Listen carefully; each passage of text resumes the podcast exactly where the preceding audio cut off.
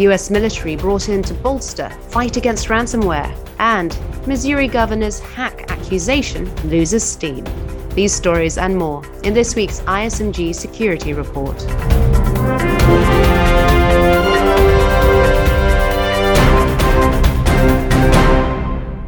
Hi, I'm Anna Delaney. The US government, for the first time, has confirmed that military resources are being brought to bear to fight ransomware.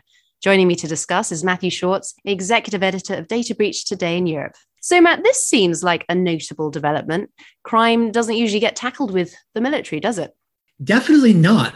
I think if this was a physical type crime and you were seeing the army deployed in the streets, for example, that would be unpalatable to many people.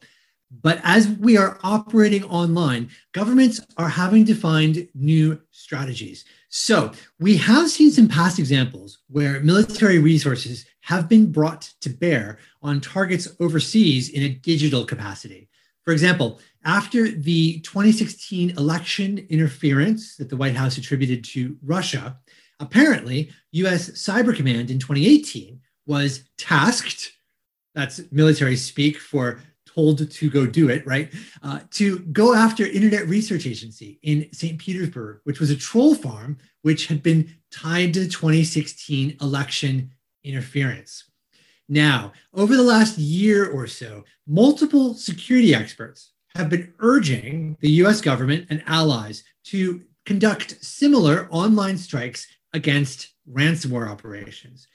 And it seems like that is now happening. In October, for example, Tom Kellermann at VMware, who is part of a group that advises the US Secret Service, said that the US government had taken the gloves off when it came to going after criminal operators overseas who were behind cybercrime and ransomware. And now, this past weekend, as you noted, General Paul M. Nakasone, who's the head of Cyber Command, as well as the National Security Agency, confirmed it. He said, The first thing we have to do is to understand the adversary and their insights better than we've ever understood them before. He was speaking with the New York Times on the sidelines of a national security conference. And he added that with a number of elements of our government, we have taken actions, he said, and we have imposed costs.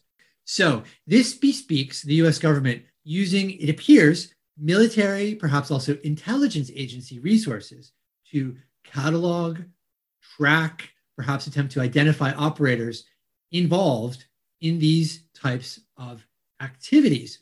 And Canada this week also revealed that it's doing something very similar with the Communications Security Establishment, which is their sister agency to the NSA.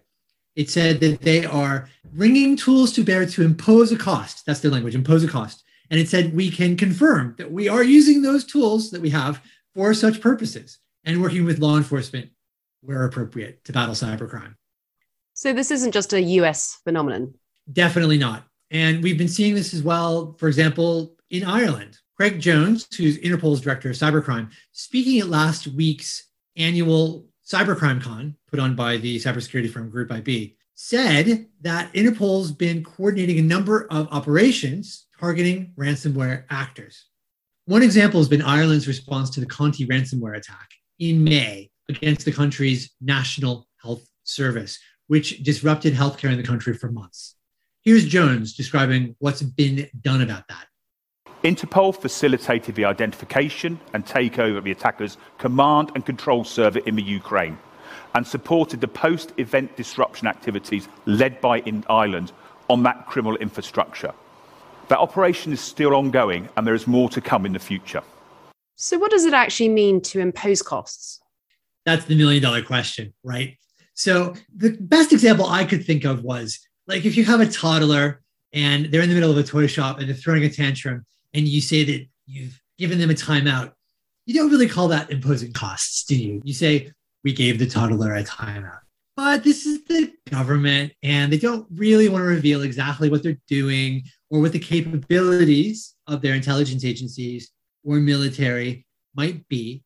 They want this to remain a somewhat more vague threat against criminal actors, threat actors, as they like to call them, or anybody who wants to maybe get into the game. So, really, they're telegraphing the ability to disrupt operations. And we've also seen a steady tempo of individuals being identified, indicted, and arrested pretty much anywhere except for Russia and its neighbors because they don't have extradition policies. Now, in the bigger picture, this is also a crisis communications type thing. If there's a data breach, for example, with the company that you do business, you don't necessarily from the get go need to know everything about that breach. You want to know that the company is doing something about it. Same with the government. If there's a threat like ransomware, you don't need to know the nitty gritty, but you want them to step forward and say, We see this as a problem. We're doing something about it, and we'll let you know when we have these people in court or locked up, that sort of thing. So it's good to know they're on the case. And Matt, do we actually know when imposing costs is likely to translate into deep sixing ransomware groups or even imposing more incarceration? No. And with cybercrime, especially, FBI agents, for example, have told me that building cases can easily take months, if not years. Before they indict someone, they need to have copious amounts of very technical evidence gathered and also explained in a lucid manner that a non technical expert, like a judge, can understand. So, for example, Canada on November 30th arrested a suspect tied to an April 2018 malware attack against State of Alaska systems, as well as for what officials said were multiple ransomware attacks, so other attacks involving ransomware. So, that particular case reveals at least a three year lead time. And this is for a suspect located on friendly soil. So you can imagine that many cases will take years to come to fruition, if ever. But do we have any evidence that imposing costs will suddenly take a big bite out of cybercrime and especially ransomware?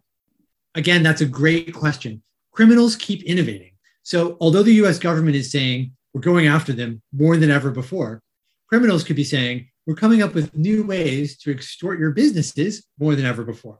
Now, another way to look at this, though, is time is money. Also, in the criminal realm, another weak spot is trust. And law enforcement and intelligence agencies can target that trust by trying to sow division, by running psychological operations. We saw that to an extent with the apparent Western government disruption. We're not really sure who did it of the REvil, aka Sodinokibi ransomware infrastructure. It got knocked offline in July one of the main admins disappeared. Another one tried to reboot the infrastructure, and in short order, things kind of started to fall apart. And the brand now looks to be burned. This is a good thing. The people who were doing business as REvil have now got to make the time and effort to set up something new and to try to recruit or re recruit affiliates. So, by costing attackers time and targeting trust, governments do have multiple ways to impose these types of costs. Anything that makes criminals' lives tougher or the individuals involved more likely to make mistakes leading to their identification and potentially incarceration is a cost to be celebrated. How quickly might all of this take effect? We'll have to wait and see.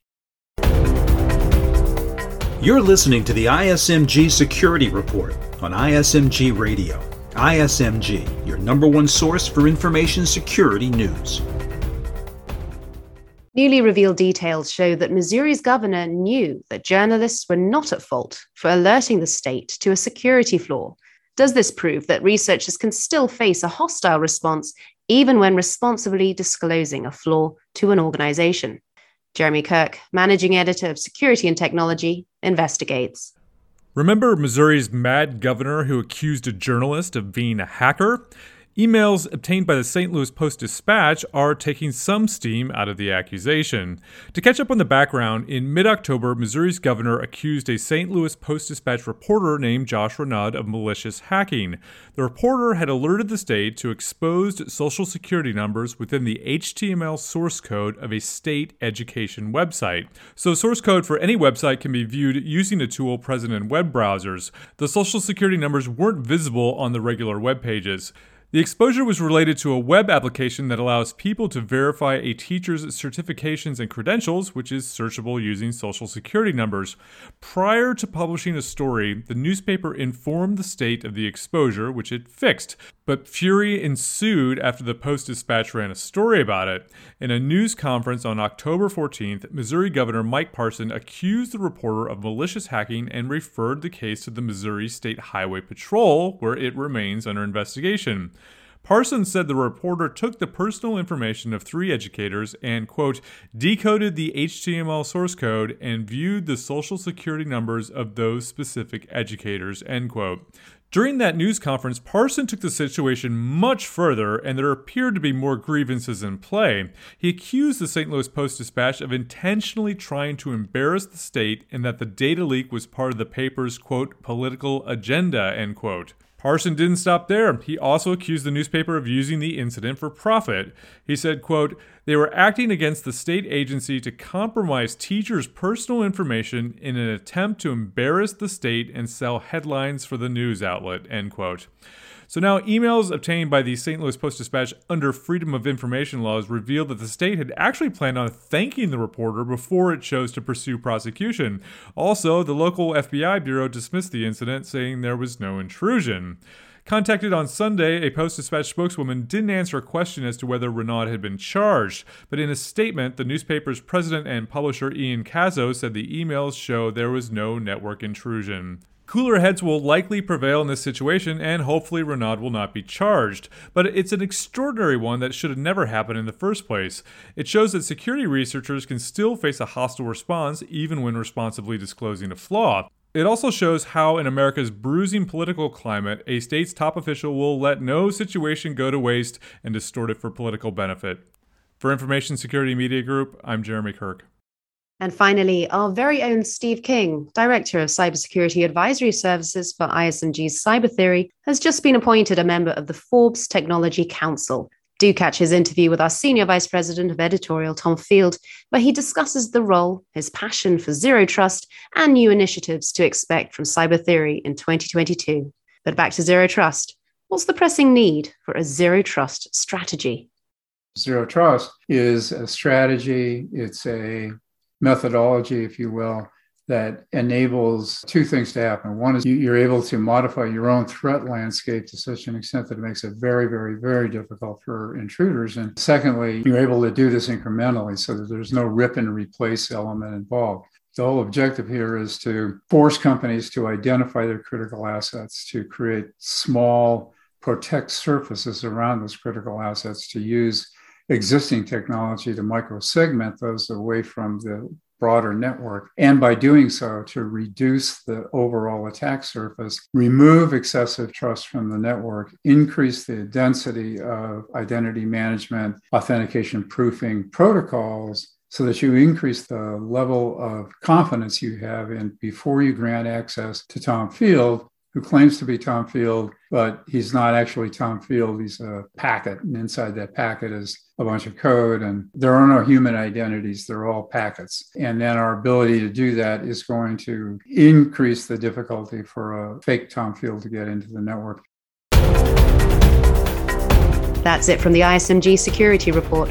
Theme music is by Ithaca Audio. I'm Anna Delaney. Until next time.